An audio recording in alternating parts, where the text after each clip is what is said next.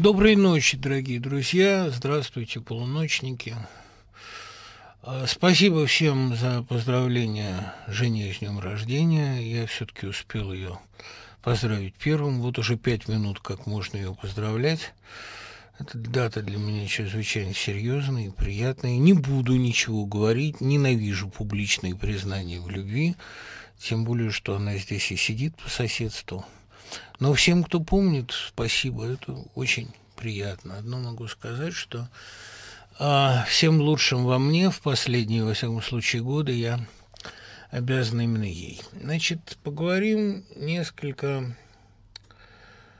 Ну, понимаете, э, масса вопросов, э, масса вопросов про американскую ситуацию. Сразу хочу вам сказать, что э, эта ситуация прогнозируемая, она не первая такая. И э, то, что при Трампе э, общественный раскол выливается вот в такие вот болезненные формы, это совершенно естественно. И об этом тоже все предупреждали, но почему-то вот сейчас это стало до всех доходить, когда об этом заговорил бывший министр обороны. Хорошо он все сказал, я присоединяюсь к этому мнению, хотя я никогда не работал в команде Трампа и лично э, с ним никоим образом не знаком.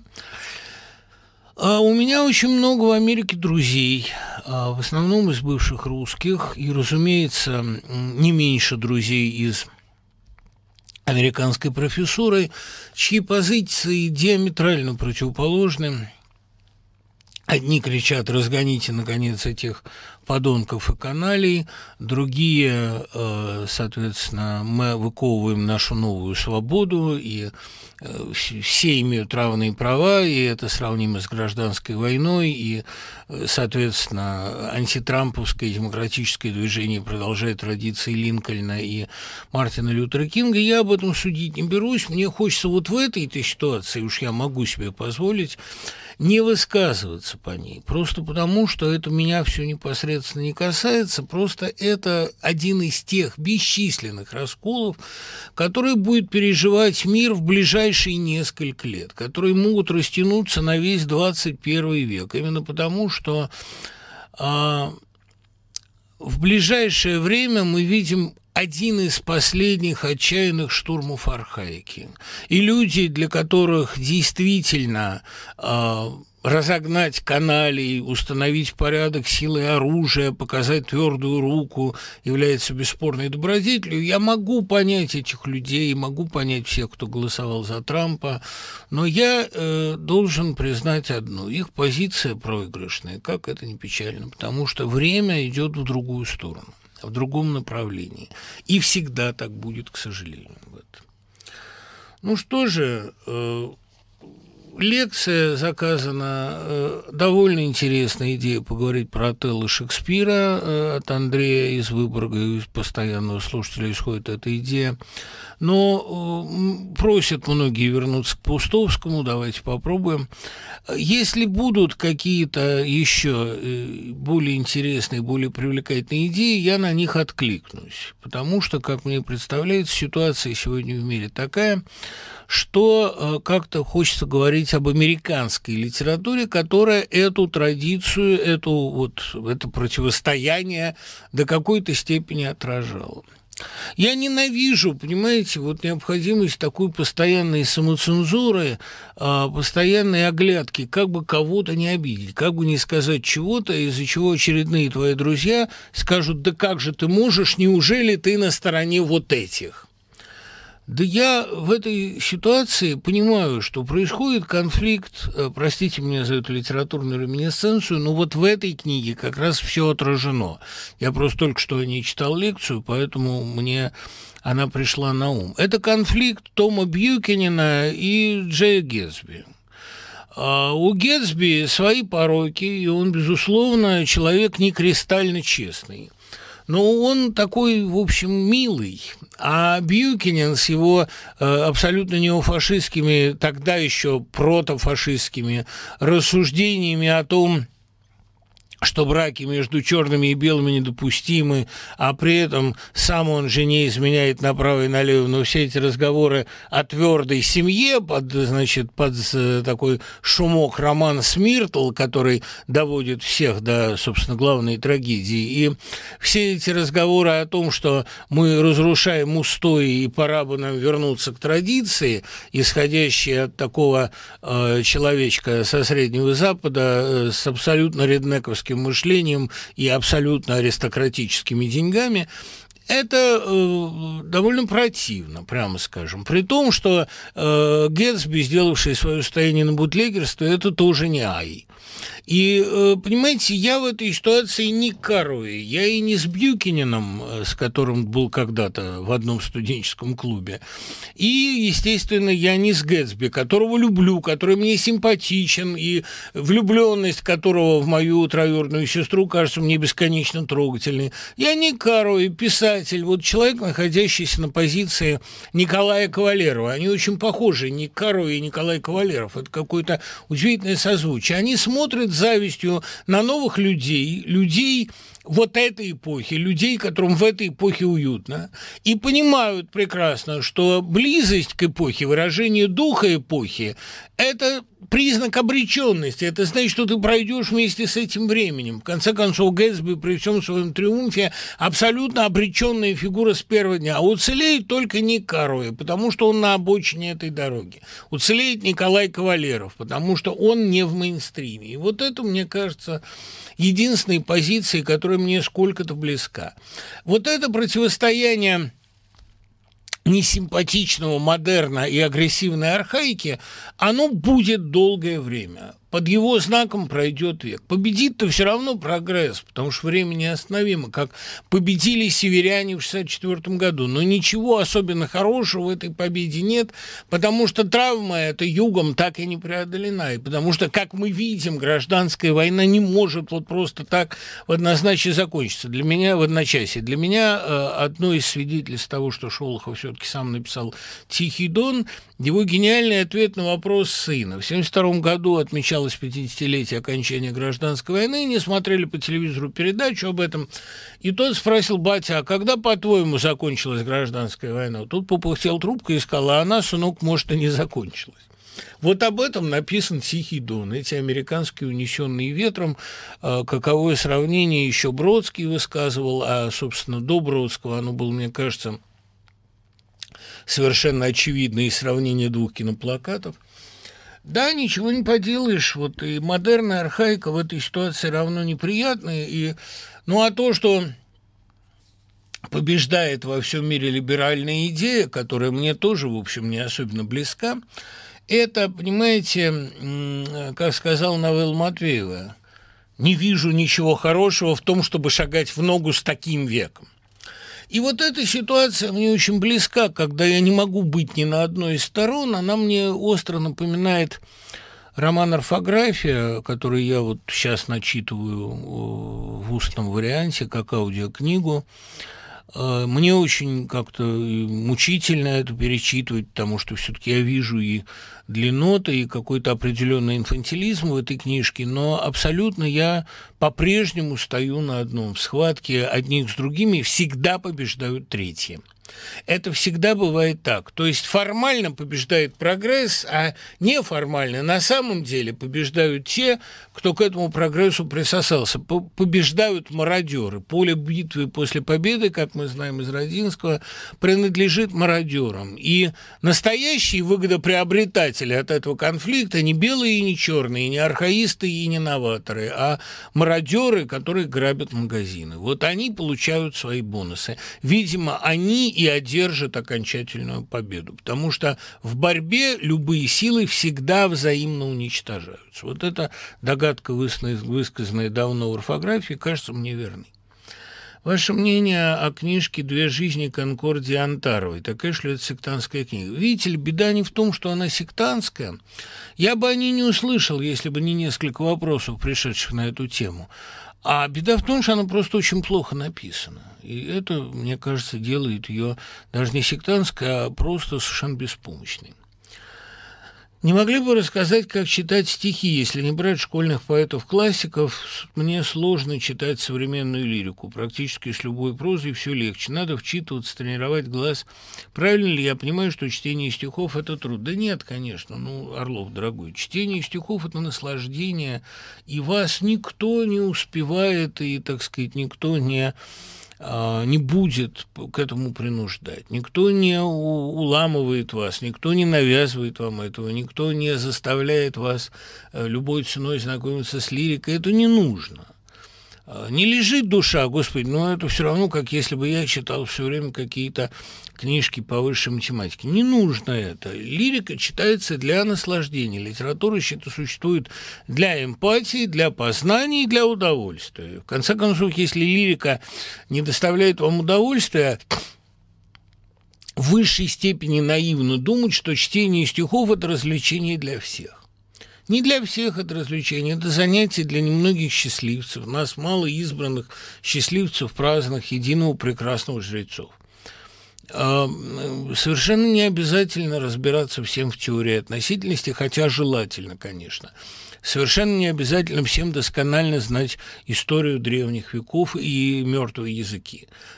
Поэзия – это тоже в каком смысле мертвый язык.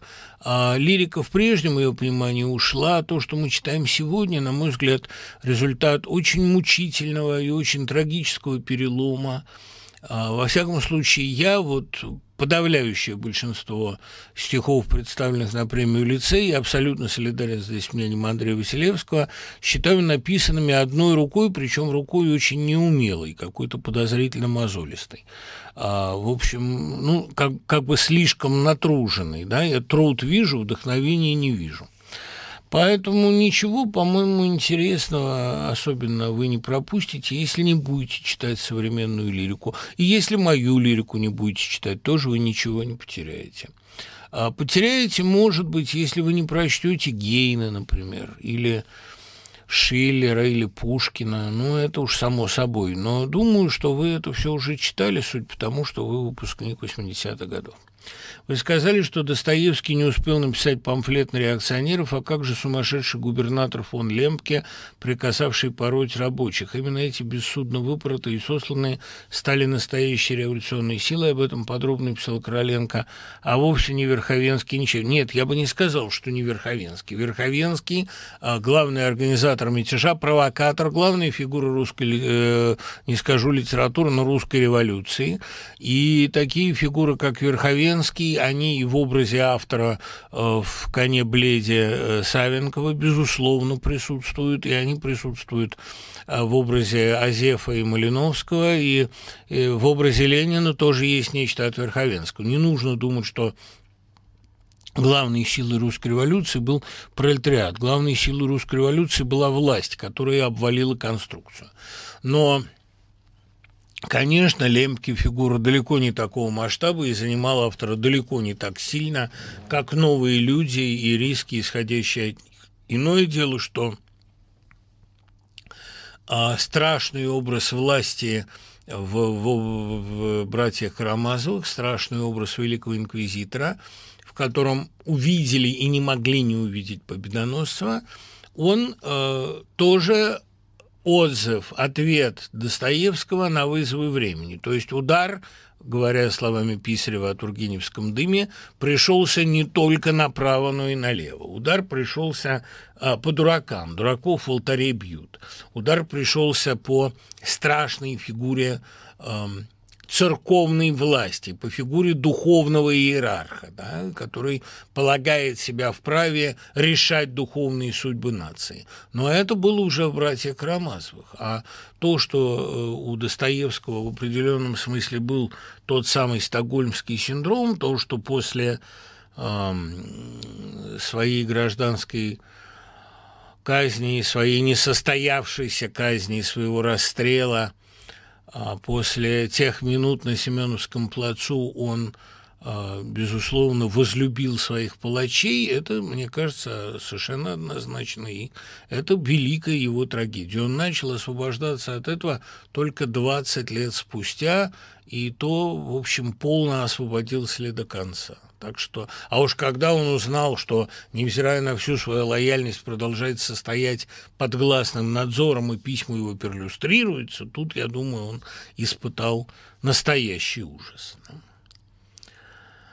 Посоветуйте правила чтения. Вы написали, что не стоит читать бессистемно, непорядочно, тогда как читать системно. Ну, послушайте, выберите то, что вас интересует, и читайте.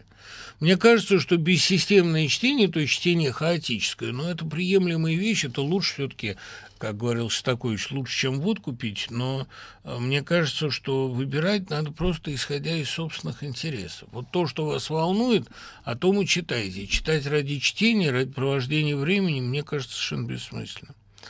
Нельзя ли о рассказе Богданова «Красная звезда»? Во-первых, это не рассказ, а повесть, довольно обширная. Ну, я не думаю, что они стоят. Ну, хотите, я ее перечитаю. Когда-то было время, у меня была большая статья о социальной фантастике в России. И, конечно, Богданов, э, сеньор Махист, э, гений, э, погибший от собственного эксперимента, переливал себе кровь чужой группы. Богданов интересная фигура, и почему бы о нем, собственно, не побеседовать. Но для этого мне надо «Красную звезду» внимательно перечитать. Как, по-вашему, можно решить проблему, запретив говорить о ней? Нет, конечно. Можно снять проблему для себя, запретив себе смотреть в определенную сторону, запретив там реагировать на хейтера или перестав упоминать противного вам персонажа. Уверяю вас, от этого он сдуется гораздо быстрее. Перед этим еще поскрежещет, повоняет, но исчезнет. А, но снять проблему запрещением, снять проблему неупоминанием, а, ну, к сожалению, нельзя. Но это проблема. Это если говорить о проблеме. Что касается того или иного персонажа, типажа, то эта проблема снимается очень легко. Его достаточно перестать замечать.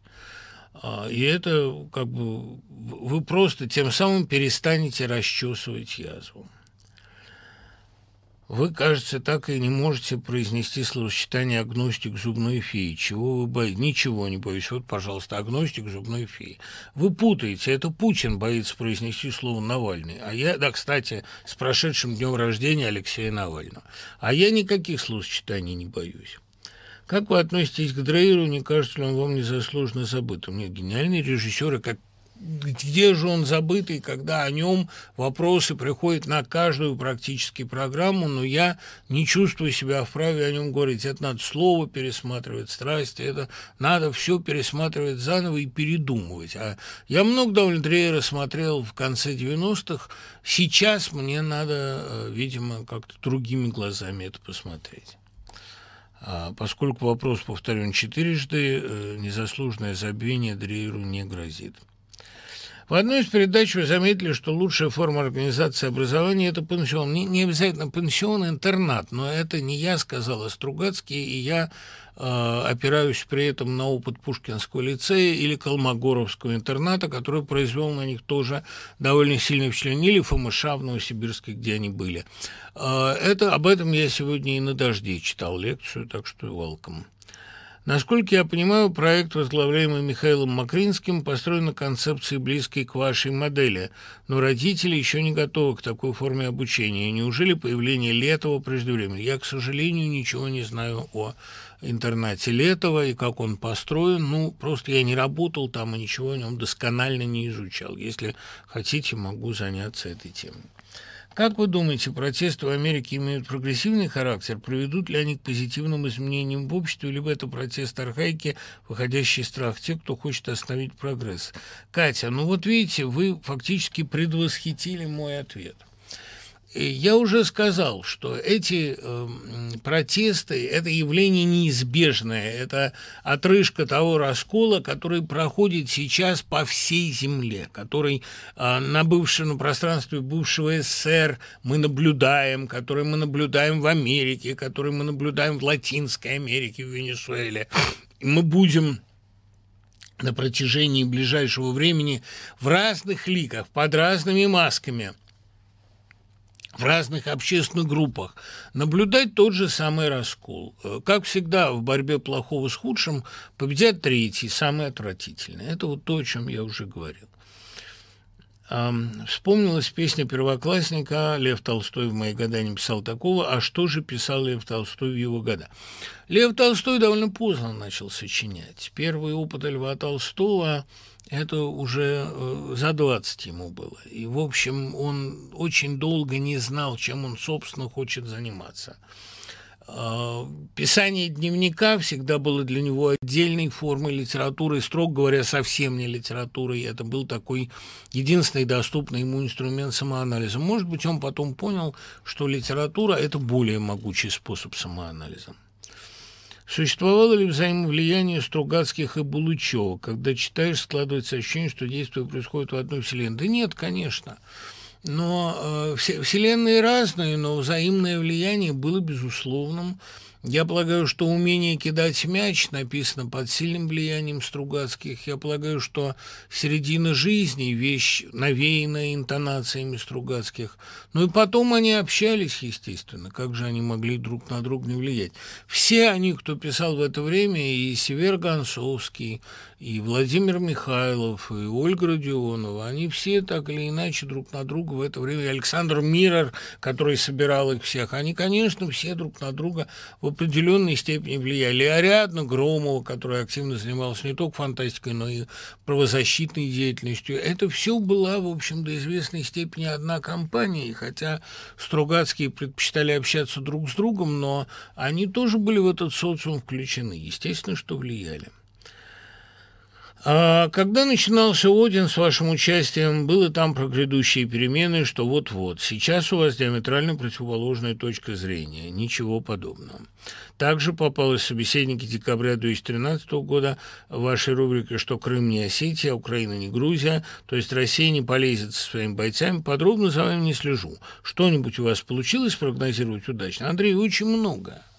Вы вот подробно за мной не следите, а ведь я первым сказал, что, э, скорее всего, Крым будет наш уже в начале 2014 года.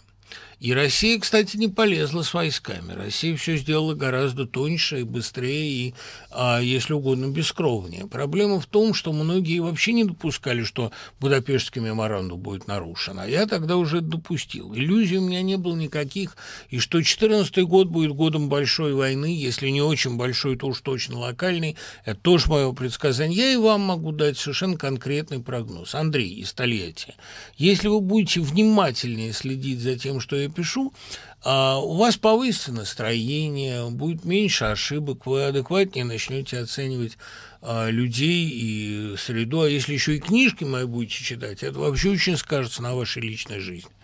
Всегда сказывается. А что касается перемен, а, которые вот грядущие перемены, которые вот-вот, да они есть вот-вот, понимаете, они тогда уже были совершенно очевидны, и они произошли.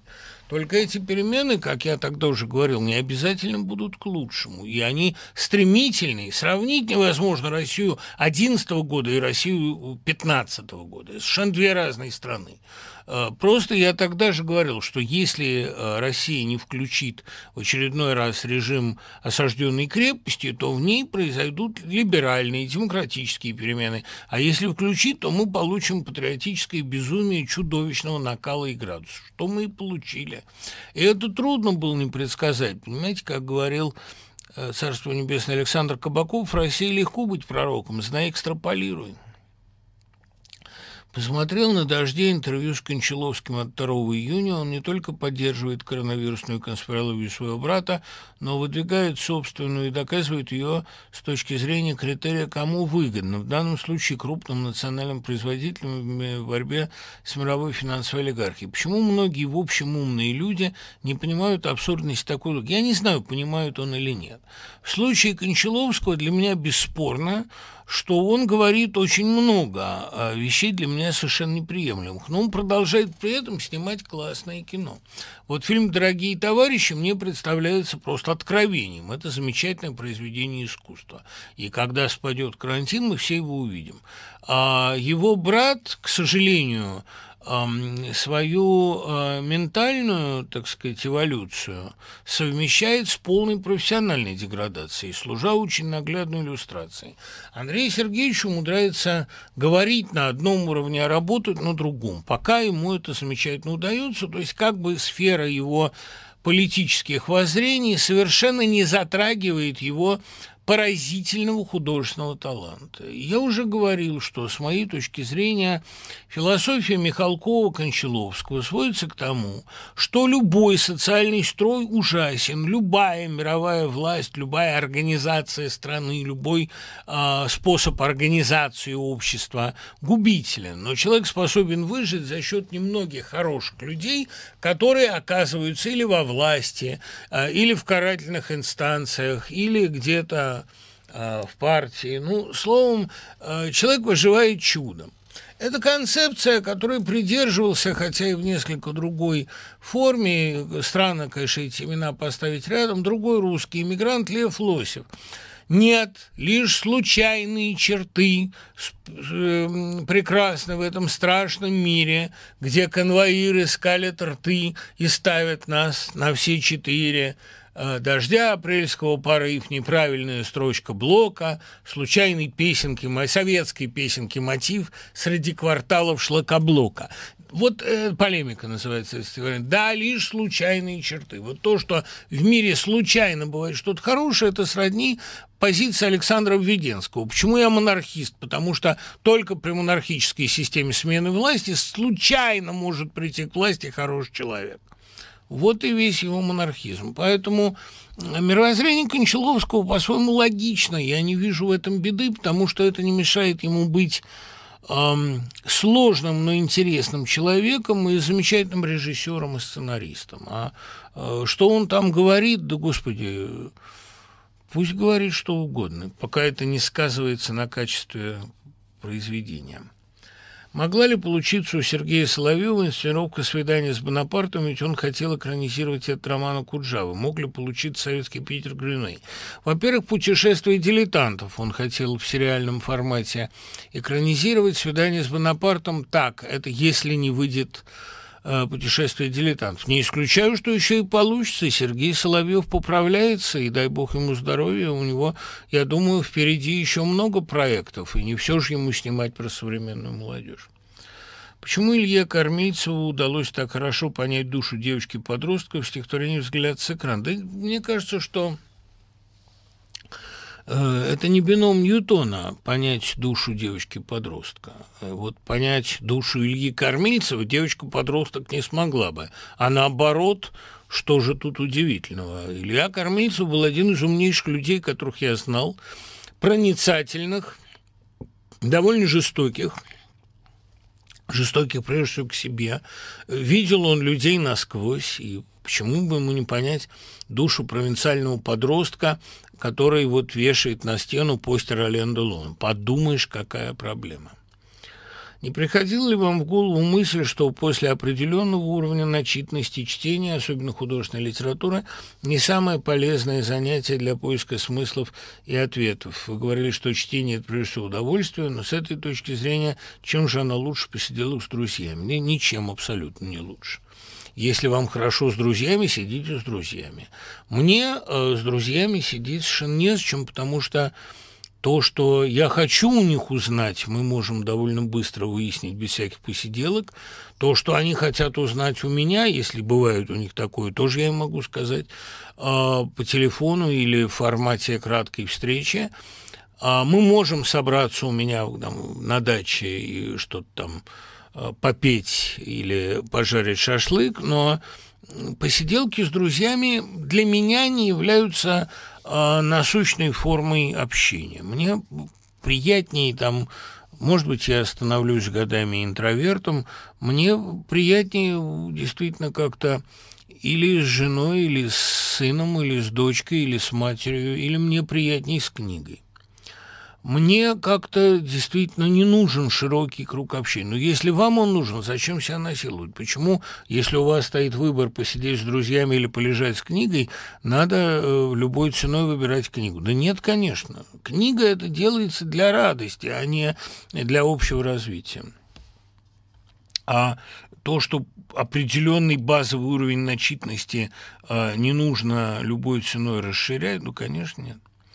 У меня с юности есть друзья, которые не заканчивали, в отличие от меня, универов, дети простых рабочих завода, но они не гопники, не разбойники. Это добрые люди, которые всегда держались далеко от злодеев и сами ими не становились. Природа не наделила их большим умом, но наградил добрым сердцем. Они никогда не отказывают в просьбе о помощи, от них не ждешь подоха, живут тихой, мирной жизнью, воспитывают детей не скучно и с чувством юмора, но во всем средний. Я ими дорожу. Как вы считаете, надо ли таким людям во что бы то ни стало становиться интеллигентами в общепринятом смысле слова? Да вы и описали интеллигентов в общем смысле слова. Интеллигент – это человек, который увеличивает количество человечности в мире. Это лучшая часть народа. И совершенно не обязательно ему при этом университетское образование. Это Акуджава говорил, сколько может держаться этот образ интеллигента очки-шляпа. Не это делает человека интеллигентом. А интеллигент – это чтение того, что хочется. И вот Акуджава мне в последнем интервью дал замечательное определение. Интеллигент – это э, человек доброжелательный, профессиональный, стремящийся э, положить свои знания на алтарь Отечества и способный дать в морду, если это необходимо. Вот. Ваше отношение к творчеству Терри Пратчета.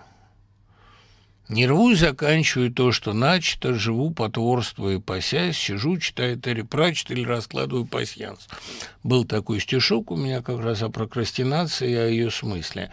Но чтение Терри Пратчета – это не обязательно прокрастинация. Очень милый писатель Успенский меня э, Михаил всегда, значит, за него агитировал – и Терри Пратчет, очаровательный писатель, ну, мне это скучно было его большое количество читать, но он очень милый человек. Что вы думаете о Салли Роне? Понимаете, вот такой скандал вокруг нормальных людей или ну, вокруг обычных людей, это, э, хотя я, кстати, не замечаю ни особенного скандала, ни особенного раскола, это милый сериал, это прелестный роман, ну, прелестный на уровне, знаете, по сравнению с этим вам и не снилось Галина Щербакова, это просто «Война и мир».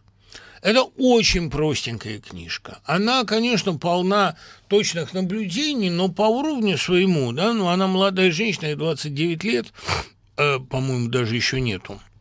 Она автор двух очень милых романов, но говорить, что это большое литературное явление, ну, ребята, ну, помилуйте. Это история про очень милых э, двух э, подростков, которые э, изучают друг друга и пытаются друг другу притереться. Она богатая, он сын уборщицы в ее доме, но при этом он э, замечательный спортсмен, она отличница. Ну, это очень милая книжка, но она проста, как три копейки. Там есть замечательные глубокие наблюдения, но наблюдения на уровне хорошей, умной школьницы, которая пишет умный, талантливый дневник. Мне кажется, что годам к 40 Салли Руни начнет писать замечательную литературу, но для этого она должна пройти некоторый подростковый этап. Другое дело, что мне эта книга нравится больше, чем «Щегол», потому что «Щегол» притворяется еще и большой литературой, а Салли Руни никем не притворяется. Она... Это, знаете, ну вот «Виноватые звезды» книга гораздо более глубокая и талантливая, и отважная, и там есть некоторый серьезный риск – но там автор действительно исследует отношения больных подростков. А эта книга про таких нормальных людей, действительно нормальных. Но норму же описывать труднее, чем патологию. Поэтому мне кажется, что художественного открытия здесь не произошло. Вот роман Джудит Гест Ordinary People, который был э, значительно раньше, и фильм по нему. Вот Джудит Гест это был крупный писатель. Роман «Простые люди» был действительно прелестным, но, простите, это же был пик 70-х годов, когда вообще все было умнее. Э, естественно, что Джудит Гест соотносится с Салли Руни примерно как Андрей Белый с Борисом Пельником. Но при этом это не повод ругать Салли Руни, потому что она честна, она никем не притворяется.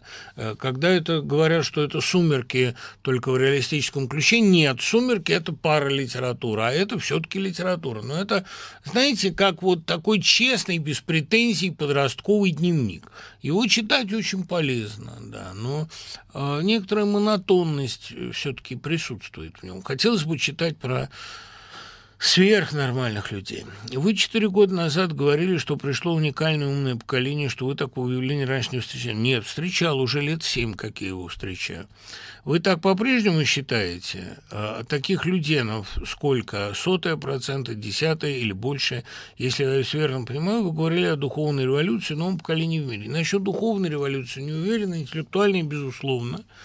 Видите ли, а вот тот девятый класс – который я возьму в будущем году, я уже дал у них пару уроков, но всегда так бывает, класс, который собираешься взять, к нему присматриваешься. И туда тебя приглашают пару уроков дать, если у тебя есть с ними контакт, ты их будешь брать. Если нет, вы же извините, я не справлюсь. Мне жутко понравился этот класс. Это, конечно, заслуга учителя, который у них сейчас, первоклассного, абсолютно молодого. Но это очень сильные дети и они понимают больше, чем я в их возрасте, и они знают больше, и читали больше. И самое ужасное, что они не стесняются, вот абсолютно не стесняются спорить. Авторитет учителя их совершенно не пугает. Мне с ними жутко интересно. Да, школьники стали умнее. Другой вопрос в том, до какой степени эти школьники сохранят свой интеллект и свой протестный, свой нонконформистский потенциал в течение э, дальнейшей эволюции режима. Не заразит ли их это гниль? Пока, вот понимаете, э, или потрясающий у меня сейчас десятый, потрясающий. Я каждый раз, когда я э, вел у них дистанционные эти уроки по Зуму, вот друзья мои по сечению не дадут соврать, это была такая бодрость, их доклады такие фундаментальные, такие храбрые. Там вот есть две девчонки, а, потрясающе активные и жутко умные. Правда, они из очень таких из очень профессорских семей, но э, охват действительности и доброжелательности, понимание феноменальное. Ну и мои первые выпускники неплохо себя чувствуют в жизни, они неплохо трудоустроились, и пока вот этот конформизм их не разложил. Посмотрим, что будет. Мы сейчас с ними коллективно опять делаем еще один такое, еще одно справочное, не справочное, ну, по секрет пока, какое издание – но вот когда я делал с ними календарь про литературу, это просто был праздник. Они очень яркие ребята. И потом я советовал присматриваться к молодым поэтам, там, понимаете, Косякиной Наташе к Миш Потапу, ее мужу. Это редкий случай, как два, сильных поэта, ни один не тянет одеяло на себя, и оба э, в семье прекрасно уживаются, а поэты настоящие. Хотя, помните, писал Бродицкая, мы вместе пили, мы вместе ели, но, знаешь ли, Мономор, два поэта в одной постели все-таки чересчур. Оказывается, ничего можно. А, и вообще, вот те, кому до 25, они, конечно, поразительные ребята. Эта революция произошла. Вопрос, к чему она приведет? Ведь, понимаете, я же, если вы так хорошо помните, о чем я говорил, то я говорил и о том, что эти люди научатся исчезать с видимого плана реальности. Самые талантливые мои ученики – это те, о которых никто не знает. Они осуществляются в тайне и никак себя не выпячивают. Это довольно интересная тенденция. Тщеславия у них нет, а самосохранение сильное. А могут ли быть преимущества для писателя в том, чтобы писать художественное произведение не на родном языке? Я вот написал роман на английском, у меня ушло на него 10 лет. Огромное преимущество. Вы избавляетесь не просто от штампов своего языкового мышления и писательской манеры, если она у вас уже есть. У вас действительно словно появляется вторая голова. Вы э, используете альтернативную личность. Агент письма, вот есть такой термин, он другой человек, не тот, что по-русски. Когда я пишу по-английски, и даже когда я перевожу с английского очень хороший текст, это совсем не то, что я делаю обычно. Это попытка как-то подстроиться под законы чужого синтаксиса и принять на себя наследство чужой истории. Я не знаю, как с французским, я никогда на нем не писал, хотя переводил с него было дело того же Мольера, но я знаю совершенно точно, что, переводя с английского, вы э, страхуетесь от очень многих рисков. Это действительно язык, который отсушивает как-то, который позволяет отбросить многословие, который а, заставляет подтянуться, четче формулировать. У вас появляется более упругая походка. Конечно, потом вы с радостью возвращаетесь в разношенные сапоги родного языка, но походить немного на чужих ходулях – это безумно полезно. Что бы вы порекомендовали из русской прозы первой и третьей XX века, Поплавского, Сологуба, Андреева, что-нибудь декаденское, что-нибудь о рутине – о невозможности обрести себя, о бесцельности, бессмысленности, упадничестве, что на вас произвело наибольшее впечатление. На меня, если честно, то Ремезов, «Крестовые сестры» – это любимая моя проза из первой четверти века. Ну, Сологуб, понимаете, вот на Чары, да, можно ли сказать, что это великая книга? Я имею в виду всю трилогию, она выходила в 90-е. Она очень плохая. То есть, ну, она слабая в художественном отношении, но она оказала огромное влияние на русскую литературу. Это первая такая фэнтези, настоящая фэнтези 20 века, и вся эта история с Природовым, с параллельным миром, с отдельной вымышленной страной, э, с этой королевой Белиндой, или как она там, не помню. Это, конечно, эм, грандиозное явление, и это колоссально повлияло на Набокова и на Ульсима Туля и на «Бледный огонь». Это колоссально повлияло на э, Яновского, ну, на всех прозаиков русского, ну, Поплавского того же, на всех прозаиков русского зарубежья. Я, кстати, выше стихов Поплавского, которые очень неровные, ставлю его прозу. Я считаю, что «Домой с небес» – это гениальная книга. Да и «Аполлон безобразов» – замечательная проза. Само вещество его прозы великолепно. Он шел, конечно, мне кажется, к прозе. Поэзия была его юношеским увлечением. Он был большой писатель настоящий. Хотя и стихи, конечно, у него выдающиеся есть. А, строчки, чудеса такие, строфы отдельно. Флаги – сильная книга. Мне кажется, что э, вот Ремезов и Сологуб – да и потом, понимаете, а что мы ходим мимо Андрея Белого? Это огромная фигура. Это действительно э, и поэт очень неплохой, далеко не, не, не дотягивающий до собственной прозы, но есть у него шедевры. И, конечно, это гениальный прозаик. Симфонии, а вторая, разумеется, в первую очередь, это просто шедевры настоящие.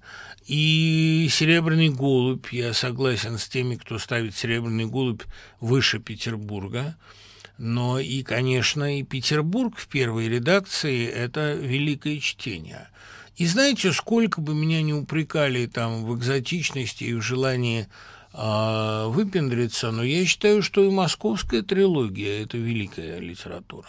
Все-таки «Москва под ударом» – это безусловный шедевр. Наверное, из всего белого я не могу читать только Котика Летаева, потому что такая глубина пренатальной памяти мне не свойственна. И я как бы не могу это соотнести со своим опытом и не могу поэтому в полной мере оценить. Но, конечно, Белый гениальный писатель. Понимаете, и не только я это потому говорю, что Пастернак так говорил, и хочется прислониться к его авторитету. Но потому что, когда я в 12 лет прочел «Петербург», это было для меня колоссальным потрясением, что можно вот так писать. И образы Дудкина или Панченко, они а, для меня навсегда как-то связываются с русской революцией, потому что это две главные фигуры русской революции. Доверчивый сектант и ну, такой фанатик и провокатор. Липанченко – это потрясающий образ. И вообще это сильно написано, конечно. Единственный писатель русский, э, так сказать, 20 века начала, которого я не порекомендую ни в коем случае, но это, как я уже понял, это самый верный способ к нему приучить. Многим поколениям школьников и студентов я говорю, братцы, не читайте Розана. Испортит он вам и вкус, и жизнь. Нет, читают, а Мережковского не хотят. Хотя, ну какая интересная книга Петра и Алексея. Ну гораздо же лучше, чем Петр Первый Алексей Толстой где Стырина так много. Но Мережковский – блистательный прозаик. Я уж не говорю про 14 э, декабря, про Александра Первого. Ну, это просто лучшие книги о первой половине русского XIX века. Ну, тяжело идет. Ну, тяжело идет, ну, Савенкова читайте, Робшина. Конце концов, конь э, блед, хотя он и отвратительный, конь бледный, хотя он и отвратительно написан, она гораздо хуже, чем брюсовский конь блед. Но конь бледный – это все-таки выдающееся произведение. И, может быть, то, что он так плохо написан, это и способствует отвращению герою. Герой отвратительный, да. Ну, то, чего не было, это хороший роман. Вот вам, пожалуйста, бесцельность и бессмысленной жизни. Кстати, стихи у Савенкова замечательные. Мне интересно ваше отношение к писателю Анатолию Ким. Мне очень нравилось когда-то повесть «Луковое поле», но и только. Помогите найти произведение. Оно было напечатано в одном из ведущих журналов «Новый мир» или «Москва» в 70-х или в 90-х. Главный герой – молодой человек с хорошей семьи, на которого возлагают большие надежды, но он окончил библиотечный институт, и сослуживцы библиотекарши над ним смеются. В финальной сцене он уходит с танцплощадки, не, не познакомившись ни с одной девушкой, и жадно заедает неудачу пирожным. Слушайте, такой литературы в 70-е и 90-е годы было пруд пруди. И совершенно как-то мне даже не интересно искать то, о чем вы говорите. Хотя э, спасибо вам за доверие.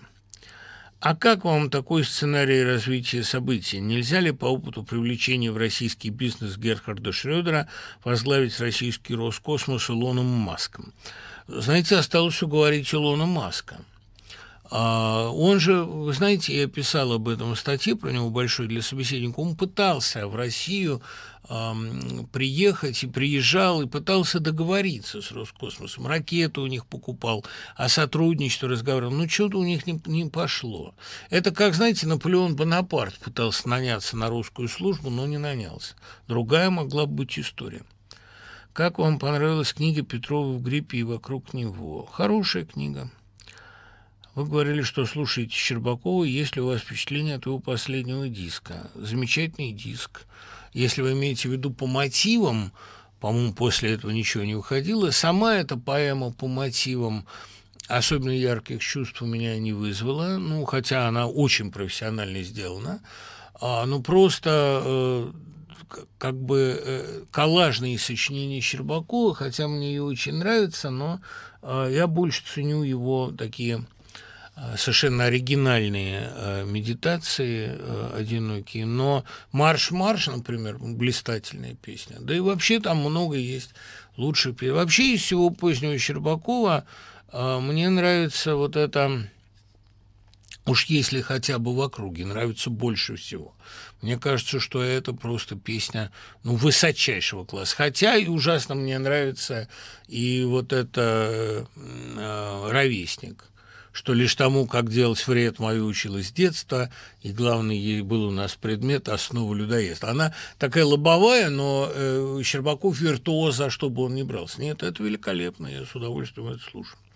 1 июня исполнилось бы сто лет Давиду Самойлову, несколько слов о его творчестве. Вот это может быть темой для лекции, потому что я Самойлова с годами стал ценить выше Слуцкого. Хотя всегда мне Слуцкий казался поэтому гораздо более масштабным. Я очень удивился, когда его ближайший друг и биограф Петр Горелик, почти столетний, мне однажды за столом, за рюмкой, на вопрос, кого он ставит выше, сказал, ну, конечно, Дейзика. Я долго думал и пришел к выводу, что, да, божественная легкость Самойлова – за которой стояла глубокая и серьезная тяжесть его внутреннего опыта, его жизни, а божественная легкость его – это все-таки выше Воловьих жил э, Слуцкого. Помните, по струнам из воловьих жил брецают он на хриплой лире о том, как напряженно жил, чтоб след оставить в этом мире. А Самойлов, который жил не менее напряженно, кажется пропорхавшим, вот не оставившим такого следа. И некоторые стихотворения Самойлова я ценю выше всего, что было написано в 70-е годы. Особенно это касается, конечно, балканских песен –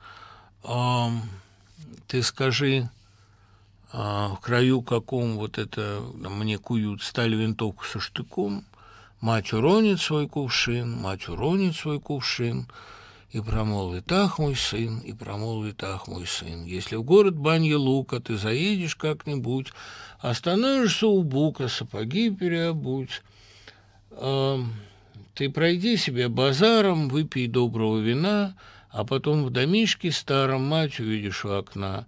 Ей скажи, что бабу-ведьму мне случилось полюбить.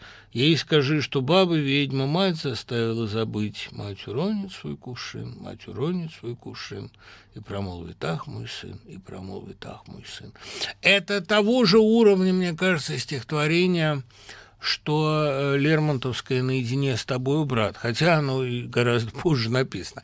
А, гениальные стихи у Самойлова, конечно, когда мы были на войне, да и вот это, когда старый Милош слеп, да все его фольклорные тексты абсолютно гениальны. Да? Жаль мне тех, кто умирает дома. Он очень фольклорный поэт с фольклорным таким мироощущением и Конечно, э, я думаю, что по-настоящему Самойлов растет из последних пушкинских текстов, из песен западных славян, которое было, конечно, мне кажется, величайшим пушкинским свершением, главным его прорывом в будущее.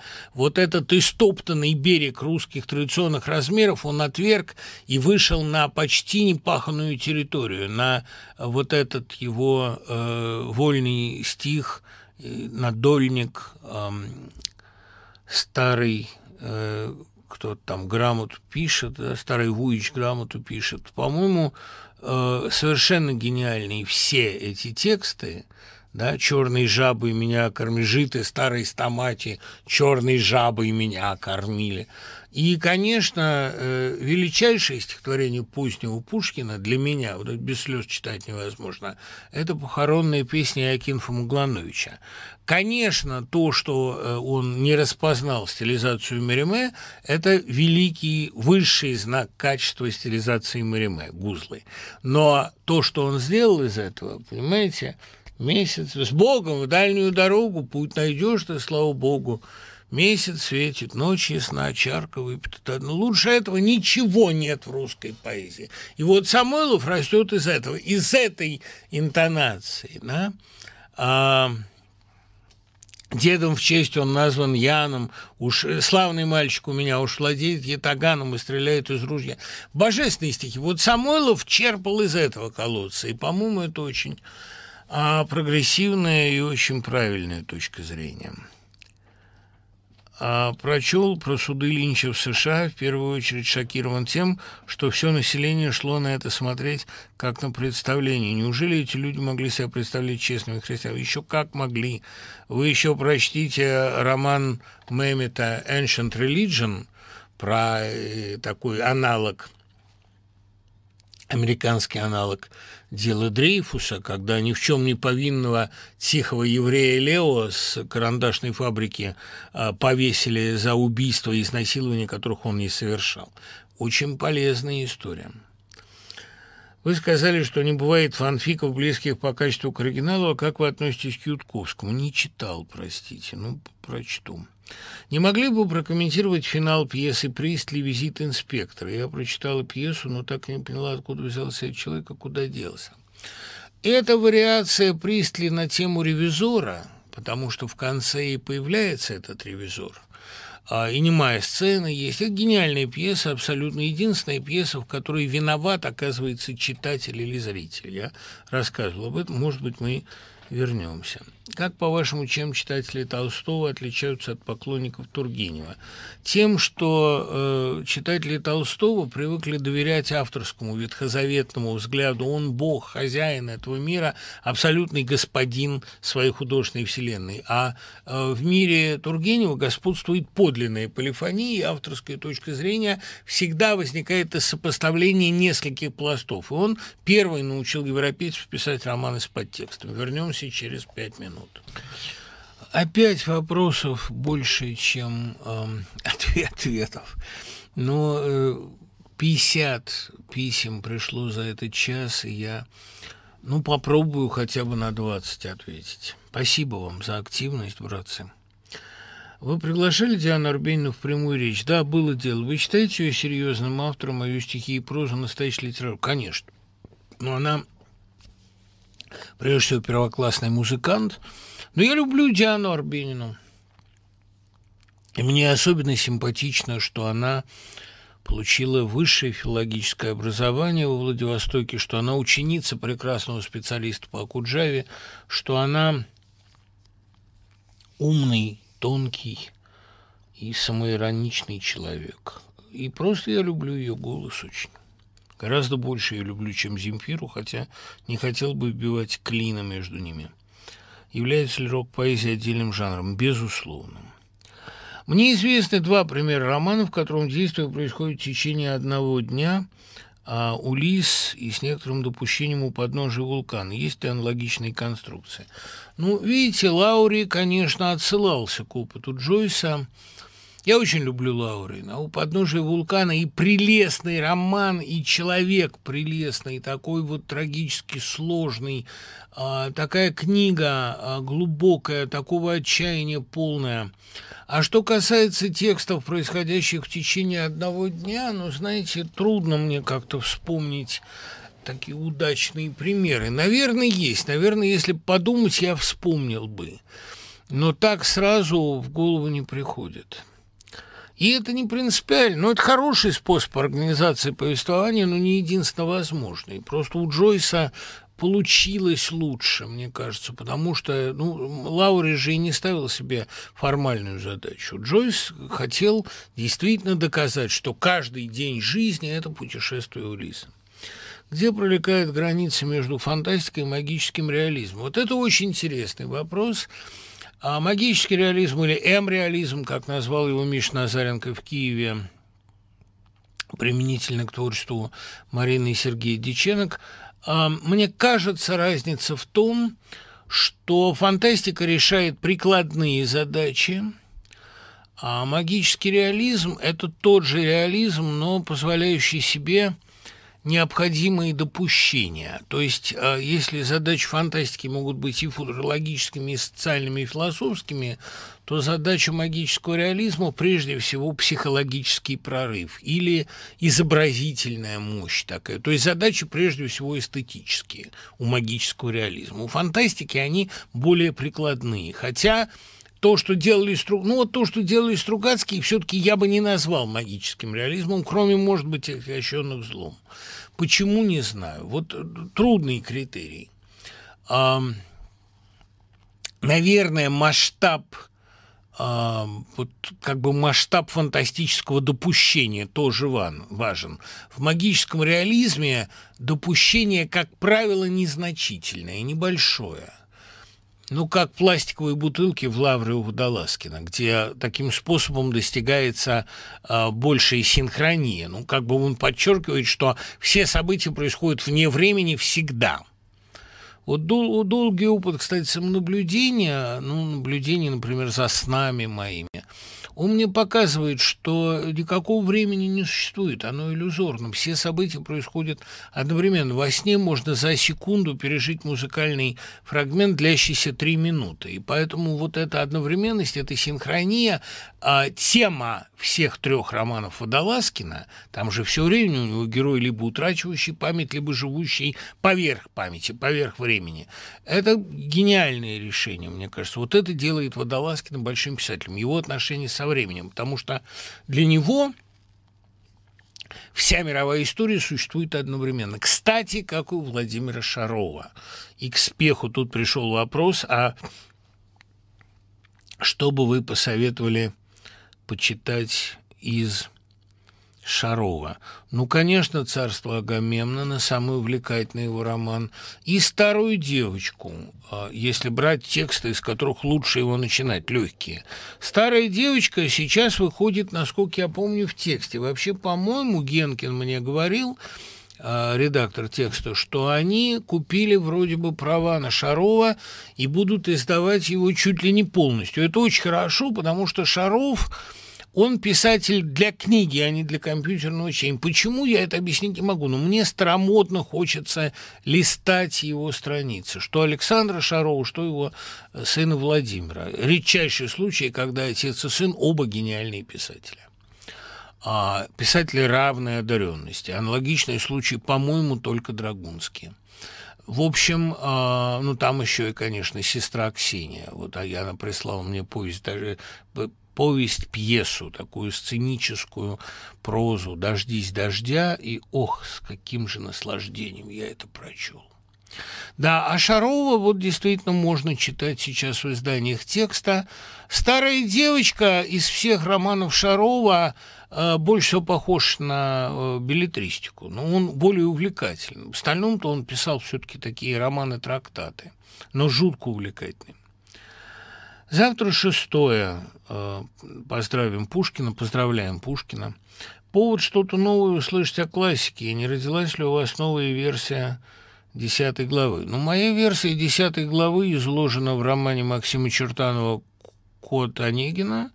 Это единственное, что там принадлежит моему перу скромному. А э, в принципе будет, вот выходит, я надеюсь, в новой газете моя статья про скупого рыцаря, которая, наверное, тоже вызовет определенные негодование, а может быть наоборот.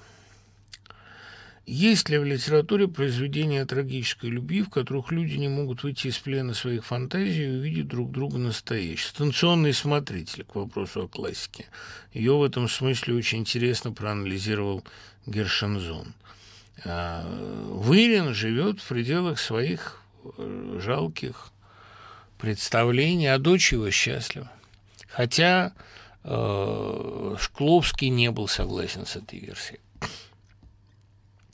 А так вообще, ну, понимаете, э, вся мировая литература рассказывает о том, как люди живут в плену своих представлений. Я когда с Нэшем, великим э, математиком безумным, делал интервью, я его... Ну, это был маленький разговор в гостях, хотя мне сказали не поднимать тему и, и, игр разума, я э, все-таки осмелился его спросить, видели ли вы воображаемых людей. Он сказал, нет.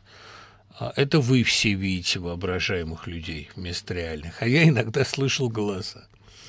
Почему роман Поланский с наслаждением копается в мерзости, а герой его существует отвратительным? Потому что роман Поланский имеет очень травматичный опыт жизни, и э, естественно, что его тревожит э, все ужасное.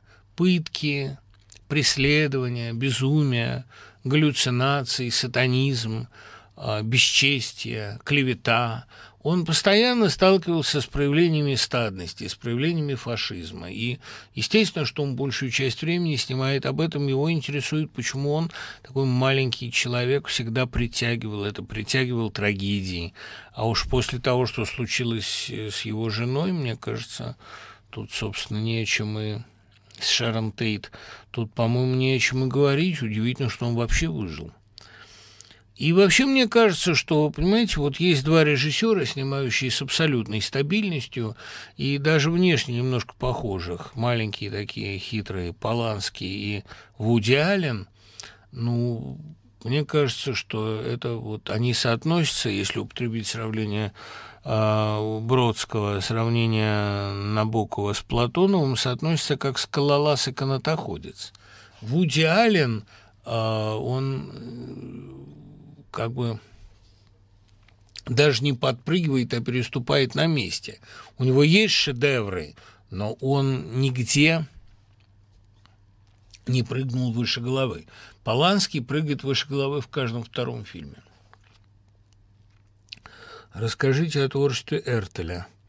Ну, ваша мудрость выкосла бы себя более богатой, как сказал бы Гамлет, если бы вы обратились с этим вопросом к Николаю Александрову, который по Гордениным писал когда-то фундаментальную научную работу. Я Эртеля грешным делом не люблю. Ну, кроме Гордениных я ничего и не читал. Я бы хотел услышать лекцию про апокрифических Гамлетов, не про лежащие в основе легенды, а про опыты типа Стопордовского розенкранца Гильденстерна, Йордановского убийства Гонзага и так далее. Да, вы правы, что как у Евангелия есть апокрифы, так и у Гамлета есть апокрифы во множестве. А, ведь Горацио – это разведчик Фортенбраса, этого рационального и циничного зеркала Гамлета. Нашел эту идею Дубова в меньшем зле. Да и замечательные набоковские мысли в Бен Синестер о подменном призраке. Да, да, ну, разумеется, Бен Синестер такая версия милитаристского Гамлета, э, такая фашистская, очень интересная. Знаете, об этом стоило бы сделать лекцию, но пока в порядке пролегоменов к этой лекции можно вот что сказать. Гамлет действительно очень амбивалентное произведение. Он является, с одной стороны, пародией, и пародией довольно смешной и сардонической, пародией на реальную историю Амнета, который своим безумием всех обманул, потом всех приколотил к полу и поджег. А является она, с другой стороны, евангельской трагедией, мистерией, которую увидел там Пастернак – с третьей стороны, это, конечно, автобиографическое произведение, сетование на свой век, трагедия человека, попавшего не в свое время, что, собственно, играл Шек... Э, Высоцкий в Шекспире.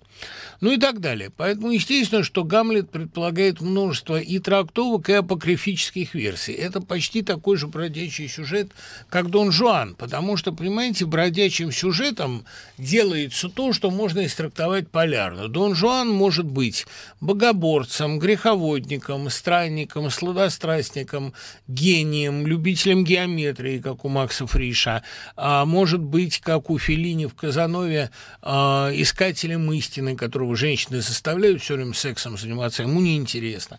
То есть он может быть кем угодно. А, может быть, даже импотентом, может быть, даже женщиной он, не, неважно, кем он может быть, он или может быть, наоборот, там, могучим а, мыслителем просвещения. Он постоянно протеично зыблется, а, дробится. Вот и Гамлет такая же фигура, потому что его можно сыграть трусом, можно героем, а, можно христианином, а, можно ребенком, инфантильным таким аристократом, королевским сынком. Разные есть версии. Поэтому, естественно, что Гамлет будет порождать огромное количество апокрифов и э, будет многих, многих будет бесить и раздражать. Потому что это неправильная пьеса, не каноническая пьеса. И в этом ее гениальность. Как не сломаться и не расчароваться в жизни после общения с такими женщинами, как Руфь, в которую был влюблен Мартин Иден? Да понимаете, э, случай Руфи, там, там нет ничего особенного. Руфь обычная золотоволосая девушка, довольно заурядная, а тут проблема-то не в ней. В Мартине Идене ведь что описано на самом деле? Это вечная коллизия, которая потом повторена у Симонова с собой и без тебя. А пока ты завоевываешь женщину, она перестает быть тебе интересна. Ты ее перерастаешь. Ну вот, мальчик ушел на войну, стал там героем, вернулся к девушке, а девушка ему уже не нужна. Вот так и случилось с Симоновым. Так всегда бывает. Так что не разочароваться в жизни нельзя, потому что пока ты завоевываешь Руфь, Руфь перестает тебя занимать.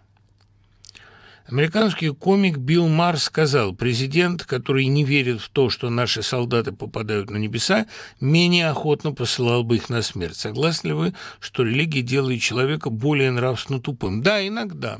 Если человек нравственно туп, то его и религия делает нравственно тупым, она его не сделает лучше. Религия, как сказал Искандар, это вроде музыкального слуха, она к нравственным качествам не имеет никакого отношения. Что движет злодеем Яго? Увлеченный злом, ненависть гармонии скорее. Им движет желание превратить порядок в хаос. Яго э, наиболее точно понят Блоком в гениальной его лекции про Отелло, которую он читал, а до этого записал, естественно, как всякий педант, которую он э, читал э, после спектакля перед спектаклями Большого драматического театра. Это блистательная лекция, вряд ли только голодные матросы 19 года способны были ее понять, но вроде аплодировали. Понимаете, Интересно, как выглядела бы эта пьеса без Яга. Ведь дело в том, что Отелло все равно бы ее убил. Она будила, будила в нем зверя и добудилась. Она такая беленькая, он такой черненький. Кстати говоря, эта же история, она э, каким-то образом отражена, отражена в Арапе Петра Великого, э, но не пушкинском, а вот э, у Меты, как царь Петр Арапа женил. Э, Дунские и Фриджи написали именно об этом. Они написали русского Отелла русского Мавра, который обладает огромными заслугами, а русская девушка его за муки полюбила невзирая на то, что все пытались его клеветать. Интересный вопрос. Что символизирует Воронья Слободка в «Золотом теленке»? А ту обывательскую стихию, которая не зависит абсолютно от э, революции. То, что победил. Вот это третья сила, которая победила. Понимаете, столкнулись красные с белыми, а победили серые победили темные, как я их называю в орфографии. Это победила темные силы, Мещане, Зощенко, Воронья, Слободка. А, это вот в этом-то и ужас, что главный герой 20-х годов – это либо авантюрист Бендер, либо обыватель типа героя Зощенко. Победил-то мещанин. Не победили ни красные, ни белые, они взаимно уничтожились, а победил вот этот ну, такой э, Митрич. Ваше мнение о Владимире Иваривском? Да как-то нет у меня о нем никакого определенного мнения. Если надо перечитать, то перечитаю. Мне кажется, что интеллигентность – это прежде всего умение сопереживать. Знаете, эм, умение сопереживать – хорошая вещь, но очень часто оно превращает человека в игралище собственных эмоций, в игралище страстей. Он сопереживает всем. И это хорошая позиция, это лучше в любом случае, чем нравственная глухота, но человек, не способный сделать нравственный выбор, интеллигентом называться не может. Интеллигенту нужно искусство сопереживания, да. Во всяком случае, он должен понимать других и интересоваться другими, чувствовать их. Но я никаким образом не могу увидеть в интеллигенте только способность сопереживать. Интеллигент – это человек, умеющий принимать решения. Мне кажется. Хотя это еще ничего не решает тоже. Как вы думаете, какова была судьба шведского дипломата Рауля Валенберга? Ведь этот человек спас десятки тысяч жизней. Насколько я знаю, сейчас уже какие-то вещи рассекречены. Во всяком случае, просочилась информация о том, что его убили. То, что он умер от сердечного приступа во время допроса, по-моему, не подтверждается. Мне кажется, что э, он не превратился в такую железную маску. Он был убит на одном из первых допросов. Надо посмотреть. Что думал о любви Леонид Зорин, понятно ли это по его пьесам. Леонид Зорин считал, что любовь выше всего, и что, как он говорил, э, цель мужчины и женщины, предназначение мужчины и женщины – лежать в объятиях друг друга, а все остальное – это дым, сон и наваждение. И поэтому он в пропавшем сюжете любовь героев ставил выше общественного служения. Но вообще, как человек выше всего в жизни ставивший интеллект – он понимал, что и любовь чаще всего бывает самообманом. Просто из всех видов самообмана это самый человечный и наименее вредный, а, наиболее плодотворный для искусства. Насколько, по-вашему, идеи христианства были извращены за века? Что почитать из ересей для лучшего понимания? Я не специалист по ересям. Одно могу сказать точно. Идеи христианства так хорошо устроены, что их извратить невозможно. Душа по природе христианка, сказал, насколько я помню, Тертулиан, и э, это суждение безошибочное невозможно извратить ту правду, которую несет христианство. Оно возникло все равно. И даже если принять конспирологическую версию, что иудеи нарочно запустили христианство в мир, чтобы пустить мир по ложному пути, а самим сохранять свою веру, есть и такая идея то значит они обманули сами себя. Потому что христианство в конце концов победило. А если суммировать все литературные имена для обсуждения, список авторов окажется весьма узким. Стругацкий, Достоевский, Кинг, Лем, Толстой, Мережковский, но большая плеяда больших писателей остается за пределами интересов вашей аудитории. Никогда не задают вопросов про Жоржа Амаду, Вальтера Скотта, Вересаева, Мельникова, Печерского или Стейнбека. Вот бы о ком лекцию. Об Эрленде Лу или Эрика Шмидта, Барико и Акройде никто вас не спрашивает. Интересно было бы поговорить про Лорку, Тубима, Незвал, Незвала, Аполлинара, Кокто, Арагона, Хикмета. А, понимаете, Георгий, спасибо за этот вопрос, но, видимо, э, меня слушает аудитория, которая по художественным вкусам как-то со мной совпадает. Вальтер Скотт кажется мне писателем довольно монотонным и безнадежно устаревшим, хотя сыграл он великую роль, и некоторые считают, что «Капитанская дочка» — это подражание Вальтеру Скотту, и без Вальтера Скотта непонятно. Вересаев – автор гениальных воспоминаний, но роман «В тупике» я разделяю, к сожалению, Тыняновскую оценку, что это насквозь литературное и довольно плоское произведение, а, собственно, его главные художественные свершения – это а, Пушкин в жизни и Гоголь в жизни, и э, выдающаяся его собственная личность, литературная честность. Вот воспоминания, по-моему, самое интересное, что он написал. Мельников-Печерский, ну, лучшая книга о русском расколе, но я никогда не мог себя заставить читать ее до конца. Мне как-то в лесах мне вполне хватило. И мне представляется, что это просто довольно скучно, хотя и очень талантливо. При том, что я очень люблю старообрядцев, интересуюсь ими. Жоржа Амаду, наверное, прекрасный писатель, но никогда, кроме Донны Флоры и двух ее мужей, мне это не было интересно. Мне гораздо интереснее Маркис, вот тоже предмет наших постоянных дискуссий, или э, Хуан Рульфа. Джон Стейнбек, знаете, вот странно у меня вышло со Стейнбеком. Of Discontent мне когда-то впервые посоветовала любимая моя преподавательница английского Адольфовна Година, которая вообще для моего просвещения сделала бесконечно много, открыла мне и Моема, и Капота, и, кстати, и Стейнбека. Но э, все-таки как не относись к зиме тревоги нашей, и особенно к гроздям гнева или там камышах и людях – Понимаете как? Вот это Фолкнер минус его безумие. Он хороший писатель но он хороший советский писатель. Вот так бы, хороший советский американский писатель.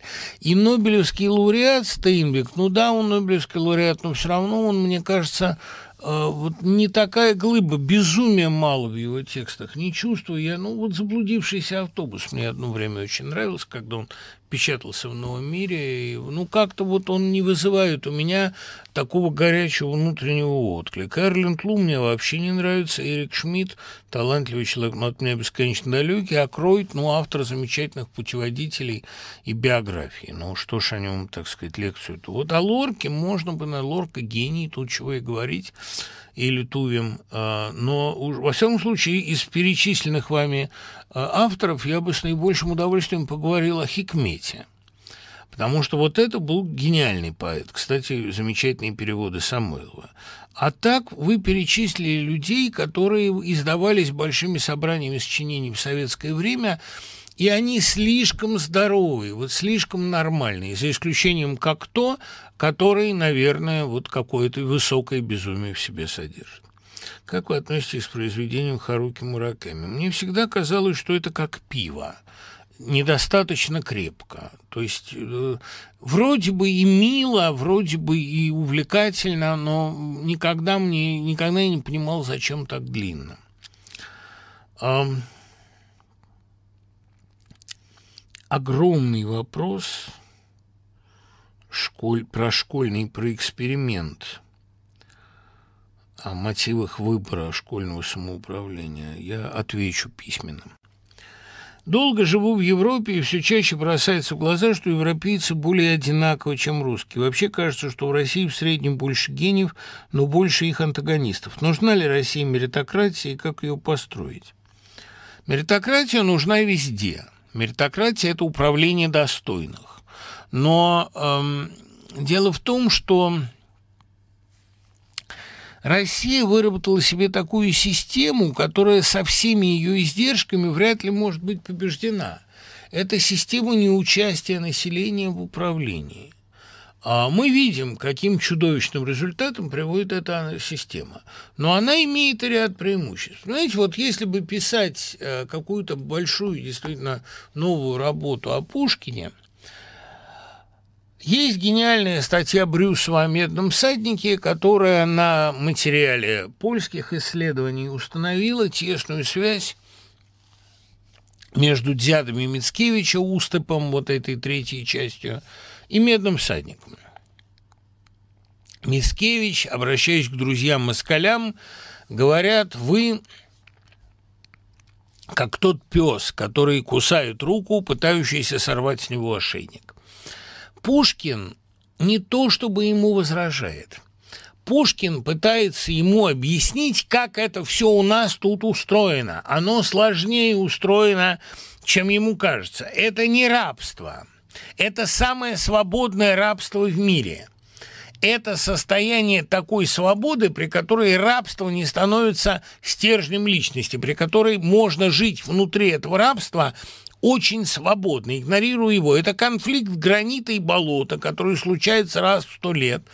И пуча с ветром от залива, порабощенная Нева обратно шла гневна, бурлива и затопляла острова.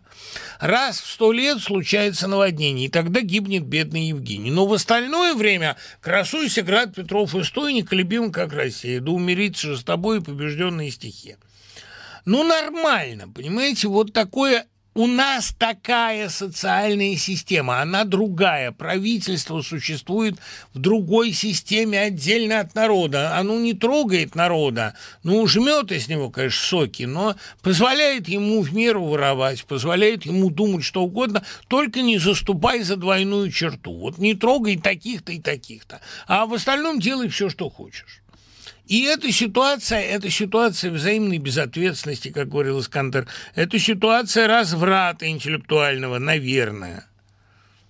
Но это же и ситуация абсолютной независимости. Поэтому, э, если говорить вот о пушкинском открытии в русской литературе, то э, именно в том, что в России не нужна меритократия, потому что в России э, власть не играет никакой роли в народной жизни. И советскую власть это погубило, потому что советская власть хотела всех инициировать на какие-то прорывы, хотела от всех чего-то добиться. Советская власть хотела строить Вавилонскую башню. И для этой цели оно завело себе шарашки – это государство. Но основная масса, она жила вот в этой ситуации свободного рабства и ничего строить не хотела. Понимаете, мы же не знаем, что делало население Вавилона, которое не было занято на строительстве башни. Пока интеллектуалы и рабы строили башню, было огромное количество людей, которые не рабы и не интеллектуалы, а просто которые заняты чем-то третьим, каким-то своим делом, о котором мы ничего не знаем. Вот почему в России так мало прозы про средний класс? Потому что мы не знаем, чем живет российское мещанство. Оно чем-то, безусловно, занято. Оно, может быть, действительно и удерживает в стабильности это общество. Это, условно говоря, жизнь наших соседей.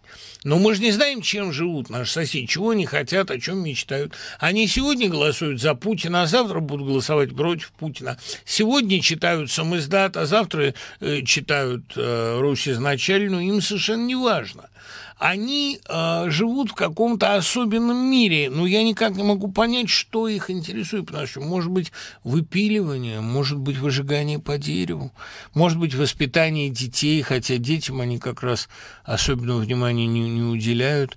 Это что-то таинственная, такая восхитительная форма свободы. Может быть, эти люди в свободное время, в свое бесконечное свободное время просто мыслят мир. Um... Был ли у Чехова идеал человек? Конечно, был. Иван Дмитриевич Громов в палате номер шесть. А, ну, наверное, Гуров близко к этому идеалу, хотя он слишком женолюбив, но в нем есть тонкость душевная. А на самом деле его идеал человека – это Мисюсь. Она с ее тонкими, слабыми руками, с ее душевной тонкостью, если бы знали, как я и мам горько плачем, да, Мисюсь. Или Дьякон – или добрый сельский священник из одного еще рассказа про бедного такого тихого священника, э, который краснеет все время и э, с попадьей молодой живет, очень ее любит, а денег у них нет. Ну, дьякон, наверное, идеал человека по Чехову. Понимаете, вот если есть два таких противных, типа фон Корин и Лаевский, а дьякон – это то, что надо. Почему Сарториус Анатолий Солоницына выглядит бесчеловечно подонком? Он не выглядит подонком, он человек науки, у него нет души.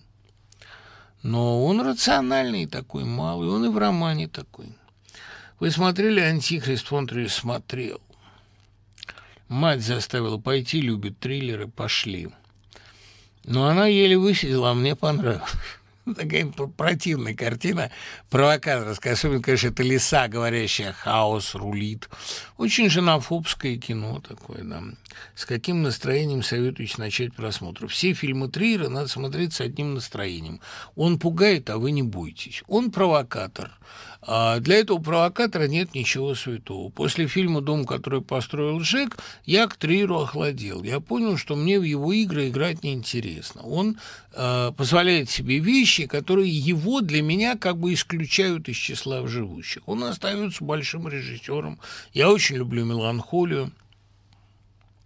Мне нравятся некоторые куски в «Королевстве», пожалуй, но это не мой режиссер. И э, пусть его любит Антон Долин, и он имеет на то полное моральное право. Ну, вообще, многие, многие любят Триера. А я соглашусь, как всегда соглашаюсь с Юрием Гладильщиком. Это э, режиссер и человек, который иссяк и, не умея больше играть на рояле, стучит по клавиатуре. Хотя очень яркий фильм, например, э, «Догвиль». Но там, помните, в конце задается вопрос, и отвернулась ли Грейс от Догвилля, Догвиль ли отвернулся от Грейс, мы не будем отвечать на этот вопрос. А почему это мы не будем отвечать на этот вопрос? Мир ли отвернулся от Бога или Бог отвернулся от мира? Да ничего подобного, просто Ларс фон Триер отвернулся от обоих. Парижском пансионе огромная мемориальная доска, содержащая список французских писателей, не вернувшихся с Первой мировой. Английские школьники знают наизусть стихи погибших поэтов Великой войны. Много ли писателей Серебряного века погибло на фронте и почему так? А, ну, так получилось, что добровольцами пошли только а, Бенедикт Лившиц, а, Саша Черный, удивительным образом, и Гумилев – ну, видимо, это произошло потому же, что ну, из англичан на войне погиб Монро, из французов много довольно замечательных французских авторов, а ну, русские, понимаете, вот это тоже ответ на этот вопрос. Это была не их война, и как-то они умудрялись оставаться в нее. Военным корреспондентом был Алексей Толстой, а так, в общем, да, действительно, как-то мимо них это прошло. Маяковский устроился в автомобильную роту, но фактически там не был. Есенин был в санитарном поезде какое-то время. Ну, в общем, да, не их. Это тоже к вопросу о такой независимости населения от происходящего. Почему действие русских романов почти никогда не происходит в университете? Я понимаю, что людей с университетским образованием меньшинство, но все-таки они есть. Знаете, в Америке, да и в Англии университеты – это особая среда и особая каста. В России этого никогда не было. Университеты никогда не были независимые, а действие происходит иногда, ну, как в трифоновских студентах. Это была попытка, кстати, написать университетский роман, но не получилось. Трифонов мечтал его переписать. Это надо быть, понимаете, Малкольмом Брэдбери, чтобы написать роман о профессоре, таком, ну, типа обменных курсов. А гениальный роман, кстати, в гениальном переводе Кудрявцевой по-моему, Кудрявцева, если я ничего не путаю. Ну, в общем, ну, сейчас уточню. В общем, следовало... А, нет, или, по-моему, Мотылю. Сейчас, сейчас, сейчас, сейчас, сейчас, подождите. Просто перевод настолько хороший, что грех его не упомянуть. Вот роман Малкольма Брэдбери «Отменные курсы» мне представляется лучшим из его произведений, лучшим университетским романом. Но, к сожалению, в России ни таких эм, университетов, ни таких профессоров, ни такой особенной отдельной касты. Как-то я никогда еще не видел. Не нахожу автора переводов. Если кто-то быстро подскажет, а, буду благодарен. Просто вот, вот обменные курсы – это образцовая совершенно книга. А э, в России, видите, а, Доброхотова Майкова, замечательно, спасибо. А вот э, в России университет – это все-таки территория государственная, что мы и видим на примере Садовничего в МГУ. Довольно печальная история. Так, спасибо за ваше мнение о непонятных и непонятых русских. Это гениальный экспромт. Спасибо, это не экспромт, это старая моя мысль. Вы как-то говорили, что читали по-украински в отсутствии перевода. На чтении и понимании заканчивается ваше знание украинского? Да, Саш, заканчивается. Я не говорю, я разумею, але не размовляю. Я с этого начинаю свое общение с украинскими друзьями.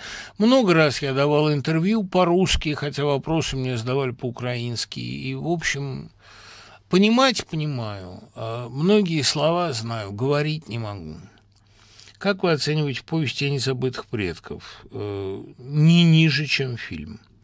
Гениальная повесть. Вообще Коцубинского люблю. Давичи на улицу Коцубинского покупал этот, как его называют, э, термин «вокс». Бывают у меня такие странные мечты. Я с детства мечтал иметь термин «вокс», узнав, что он есть в продаже, поехал и купил дешевенький.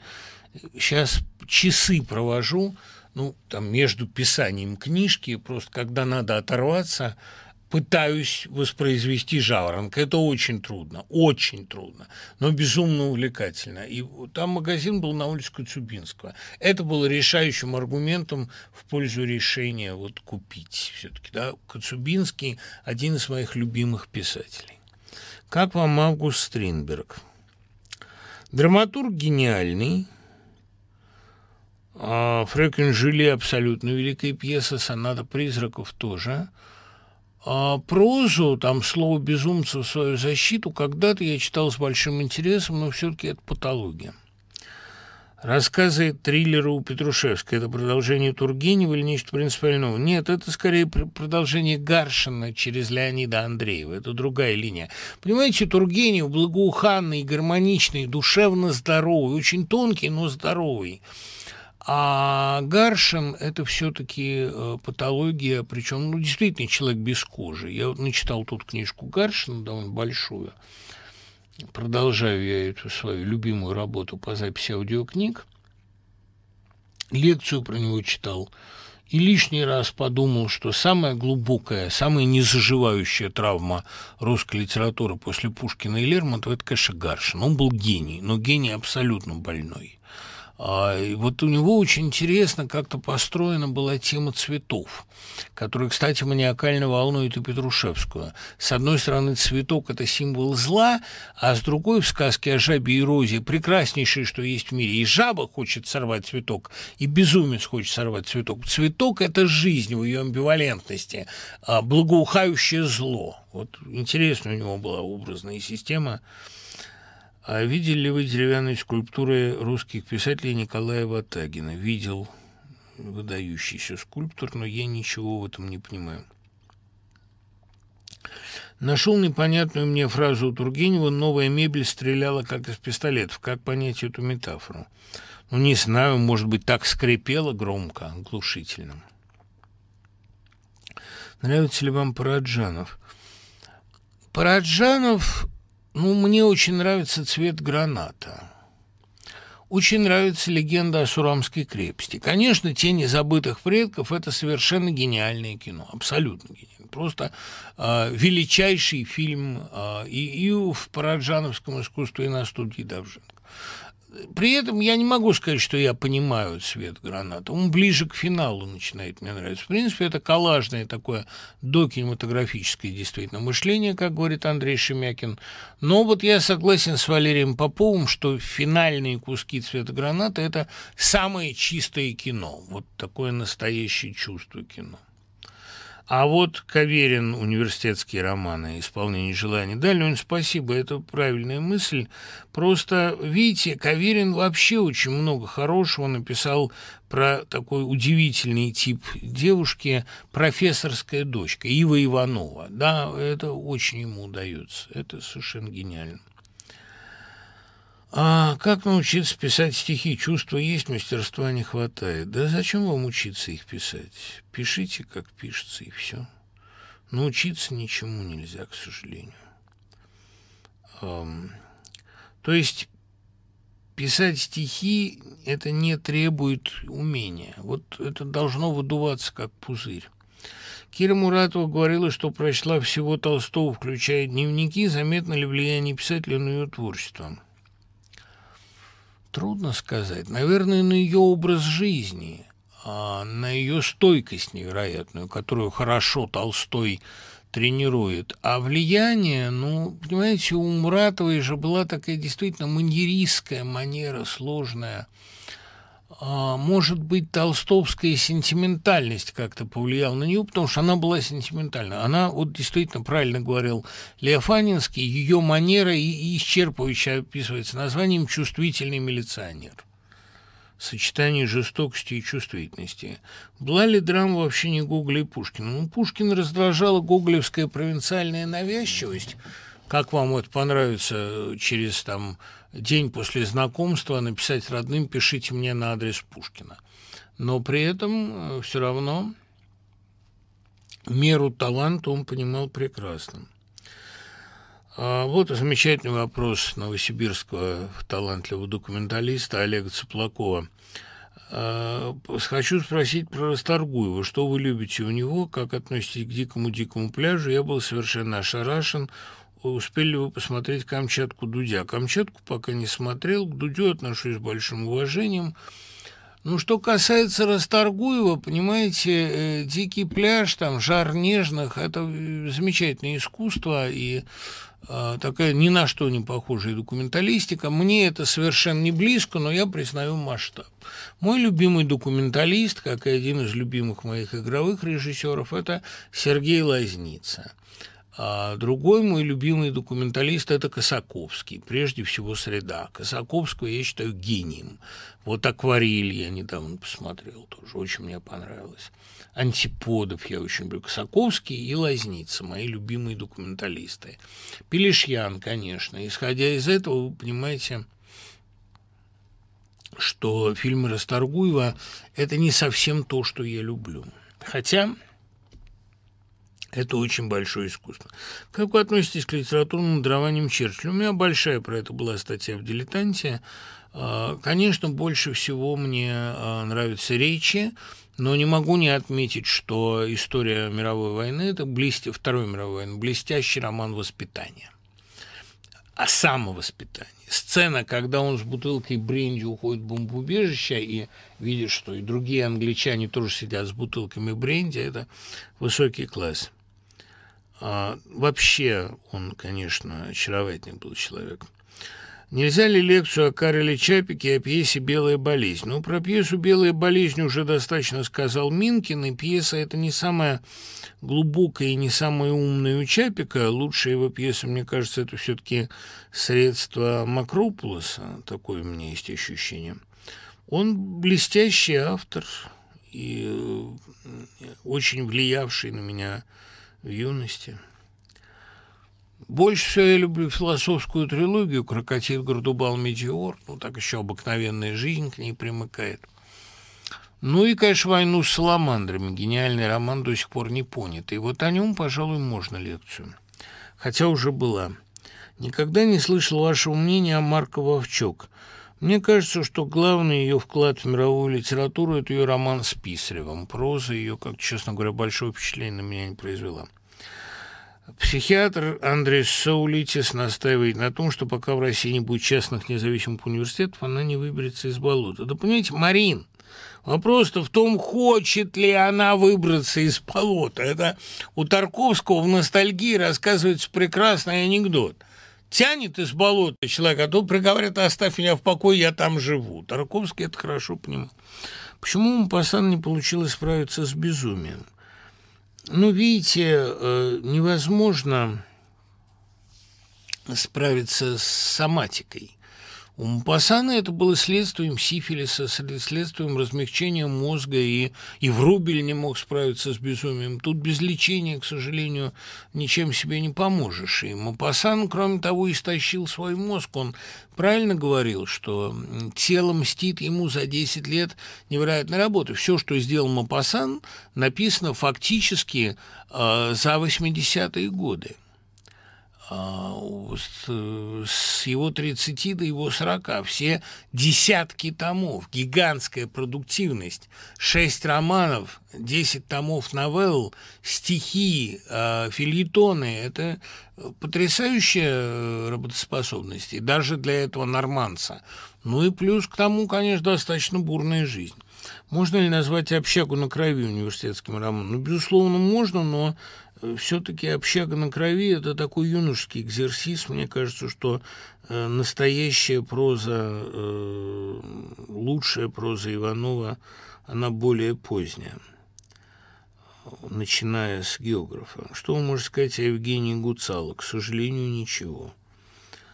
Нельзя ли лекцию про Эмили Латяну? Очень люблю Эмили Латяну как поэта – как режиссера тоже «Мой ласковый и нежный зверь» Анна Павлова виртуозные картины, «Табор» попроще, но, конечно, замечательный, замечательный человек, очень интересный.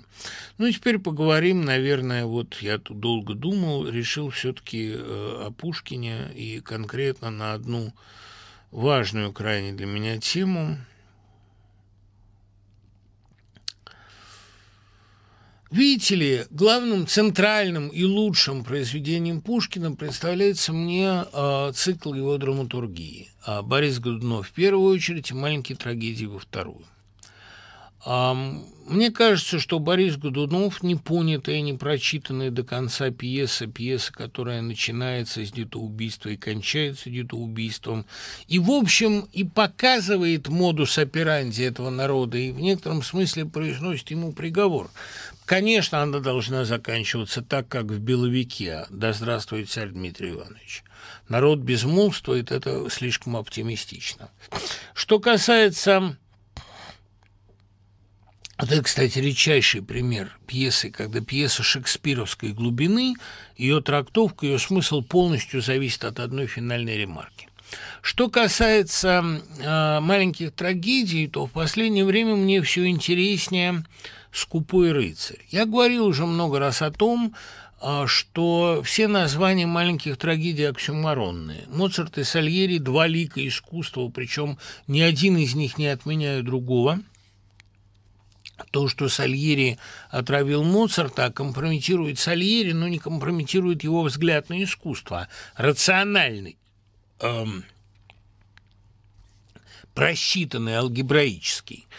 Скупой рыцарь Оксюмарон, рыцарь не может быть скупым. Каменный гость, гость не может быть каменным. Кстати, медный всадник тоже оксюмаронное название. И то, что а медный всадник не может скакать, это, ну, как и подкованная блоха не танцует, это довольно глубокое наблюдение. Дело в том, что медный всадник, как продолжение, ну, я беру и Капсоновскую статью про тему ожившей статуи у Пушкина, то, что медный всадник – продолжение каменного гостя, и та же оксюмаронность заложена в его названии, и там же, собственно, он и задуман и писался, это э, все работает на тему оксюмаронности пушкинского мира, его амбивалентности. И первое время чумы оксюмарон, ведь не чумной же город, как называлась исходная пьеса а, Вильсоновская, а, собственно, пир во время чумы.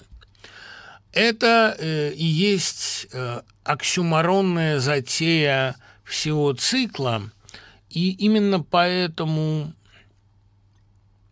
мне кажется, мы не можем судить о замысле пьесы о Христе, хотя есть очень интересная реконструкции Лотмана, именно потому что там вот непонятно, в чем была бы оксюморонность. Может быть, в Бога-человеке, но Пушкин не мог бы этого никогда напечатать, и не знаю, написал бы или нет, осмелился ли бы.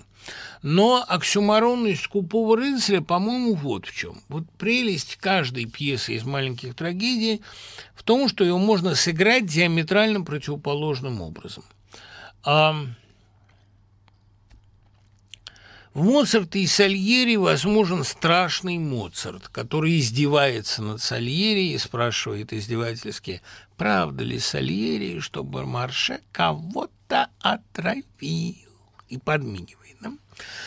Я бы хотел поставить такого Дон Гуана, который был бы омерзительным Дон Гуаном, и эм, они бы с Лаурой на мертвого Дон Карлоса, раздеваясь, набрасывали бы свои тряпки, потому что их безумно возбуждала бы сама идея заняться любовью при мертвом. Постой, при мертвом? Что нам делать с ним?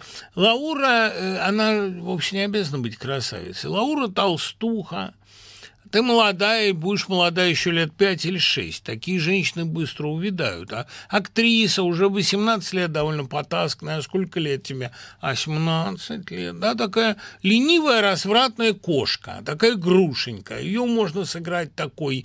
И Дон Бан, который с Дон Энной разговаривает, так, разврата. Я долго был покорный ученик, соблазняя, ухмыляясь гнусной Донна Анна, которая тоже гнусно ухмыляется, какой ты неотвязчивый. На, вот он. Это все игры страшных лицемеров. И это можно так сыграть. Ну? А, и Дон Гуан, который с садическими такими интонациями опытного развратника, узнал я поздно бедная Инеза, торжествуя, конечно, свою полную победу над ней. И в пире во время чумы есть своя правота у Мэри, своя правота у э, Вальсингама, председателя, и своя правота у священника. Собственно говоря, только у Мэри и есть правота. Ну, как правота дьякона в конфликте Лаевского и фон Корина. Правота доброты. И вот что касается «Скупого рыцаря». Пьеса наименее интерпретированная и кажущаяся самой простой, а между тем она самая, мне кажется, глубокая, потому что это ведь не автобиографическая история, не автопортрет и не портрет скупого отца, от которого Пушкин так натерпелся. Мне кажется, что знаменитый монолог скупого рыцаря, который он произносит в подвале – это монолог поэта над собранием своих сочинений, над собранием своих текстов. Потому что пока другие жили, он э, копил чужие слезы. Вот эта метафора поэт как собиратель чужих слез, она воплощена у Маяковского в трагедии Владимира Маяковский. Помните, когда он просит, чтобы люди приносили ему свои слезы? Вот это же странная тема. Пока другие жили, ходили на свидания, пили, сражались на турнирах, все это время я копил по строчке свои сокровища. И вот сундук еще не полный, он добавляет там несколько монет, это он добавляет несколько строчек, несколько стихов в очередную книгу. Это «Скупой рыцарь», это именно поэт над трудами, над плодами своих трудов, как, знаете, он же вспоминает полководца, который велел своим воинам снести по горсти, и могучий холм возвысился.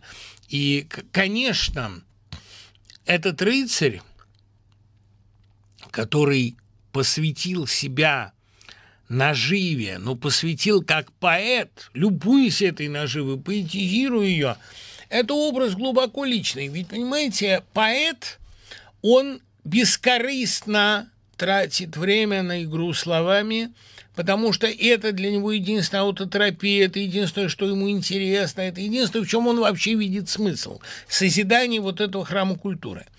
Богач у Пушкина, барон, в свою очередь бескорыстен. Он не насладится никогда плодами этого труда, понимаете, потому что он единственное наслаждение ему доступное, наслаждение скупца, это расставить э, плошки перед сундуками и любоваться своим золотом.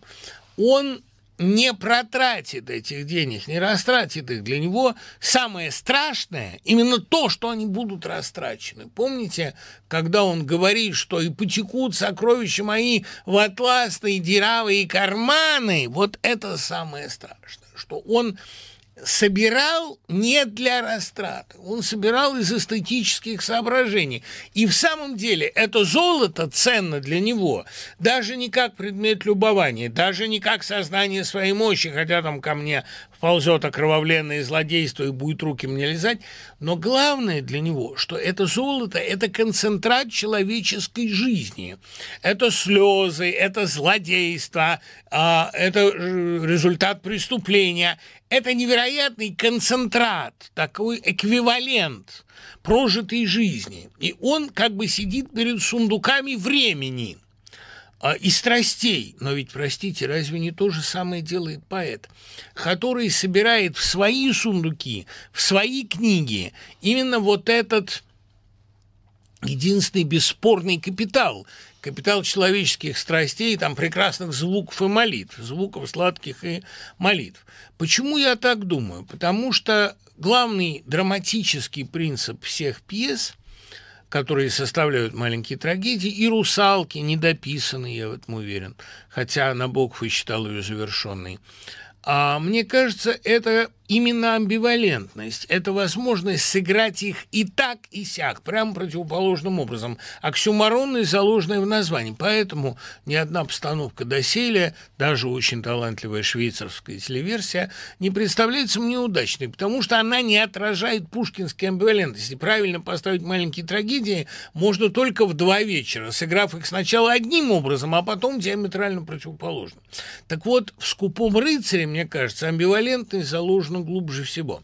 Потому что э, он же действительно рыцарь, понимаете? Он рыцарь этого богатства, потому что у него нет прагматической установки, а именно не прагматизм поэзии Пушкину дороже всего. Пойдите прочь, какое дело поэту мирному до вас в разврате, каменейте смело, не оживит вас лера глаз. Стихи пишутся не для того, чтобы кого-то воспитывать. Стихи пишутся, чтобы создать гениальное искусство, и ничего больше. И потом э, любоваться этим, как единственно возможной квинтэссенцией времени. Вот, собственно, и поздравим Пушкина, который подарил нам тексты, до сих пор, слава тебе, Господи, не вполне нам понятные. И это, я надеюсь, навсегда. С днем рождения Пушкина, с днем рождения Катька. Услышимся через неделю. Целую, пока.